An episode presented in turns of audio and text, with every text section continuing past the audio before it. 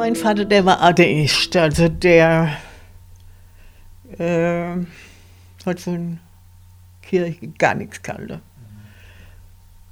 Und ich bin dann so weit gekommen, dass ich auf gleicher Ebene war. Ich habe von Kirche gar nichts gehalten. Ich war schon verheiratet und war ja zum Fenster gestanden und habe geguckt, wann die von der Kirche heim sind oder daheim, wo ich gewohnt habe. Da habe ich ein Fenster gehabt, wo direkt auf die Straße gegangen ist, wenn, ich, wenn da als die Kirche aus war und die sind heim. Und dann waren die immer da unter meinem Fenster gestanden, ich war ziemlich weit oben. Und dann habe ich denen dazu gehorcht. Ich habe die immer abgepasst. Und weißt du, was die geschwätzt haben? Die bloß über andere geschuldet. Negativ geschwätzt. Und ich habe immer so zu mir gesagt, nee, in Kirche im Leben nicht. Ich habe mich ja aus der Kirche ausgedreht, dann damals gleich. Auf jeden Fall ich habe gesagt, die Christen, nee, das kommt bei mir gar nicht in Frage. Und dann hat er in dem Flachhaus, wo wir Haus waren, nee, wo wir neu gekommen sind im Nachhinein, hat der Chef von der Firma, da war eine Firma drin, gewohnt und der hat mit 34 Jahren der Krebs gekriegt. Und dem, dem seine Frau, die ist ja jünger gewesen wie ich, hat zwei Mädchen gehabt, so fast so ungefähr so alt wie meine zwei Mädchen. Und ich war ein leidenschaftlicher Tänzer. Mich hast du übers Wochenende nicht daheim halten können. Ich bin dann mit meinem Mann überall noch, wo, wo Tanz oben war, sind wir nachgeschlittert. Aber weil ich es habe, mein Mann nicht so eingewählt.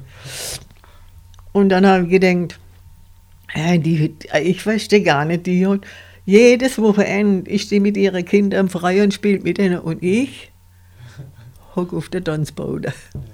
Das hat mich dann als gestellt. Naja, auf jeden Fall, ich habe die dann gefragt, wie es ihr Mann geht, wo er krank war. Und dann hat sie gesagt, dem geht es nicht gut, aber ich sehe ihn im Himmel mal. Ja, und das war für mich, weil die habe ich vorher schon immer beobachtet und die hat mir immer imponiert. Und dann habe ich gedacht, und jetzt muss ich die Wahrheit wissen. Ich muss jetzt die Wahrheit wissen, was da mit den Christen ist. Ob das echt ist oder was da ist. Und dann habe ich meine Bibel gesucht, wo ich gekriegt habe in der Hochzeit. habe angefangen, Bibel zu lesen. Das Neue Testament. Und es hat mich begeistert. Mit Jesus so, die ganze Geschichte, was so abgelaufen ist, was der alles gemacht hat.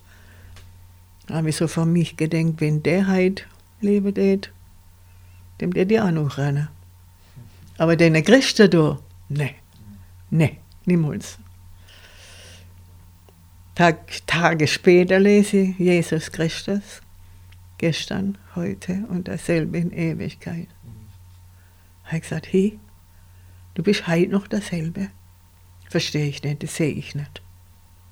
Wenn das wahr ist, dass du heute noch dasselbe bist, dann will ich hundertprozentig erlebe, dass es stimmt. Erlebe, nicht bloß annehmen.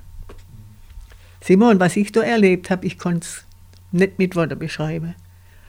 Wie ich seine Gegenwart erleben durfte. Ganz extrem, da zehre ich heute noch davon. Wenn ich also mal ein bisschen Probleme habe mit mir. Und dann natürlich meine Kinder, die, war, die, die Groß war schon 13 und die andere war 10.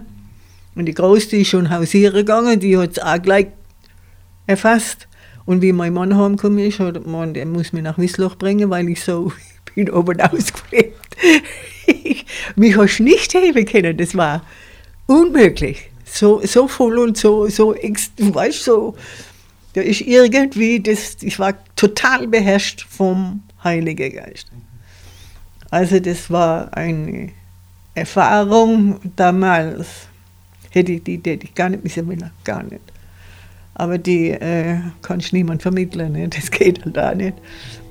Aber ja, und so habe ich dann zum Glauben gefunden. Und ich habe drei Jahre gebraucht, bis ich überhaupt einmal geguckt habe nach einer Gemeinde.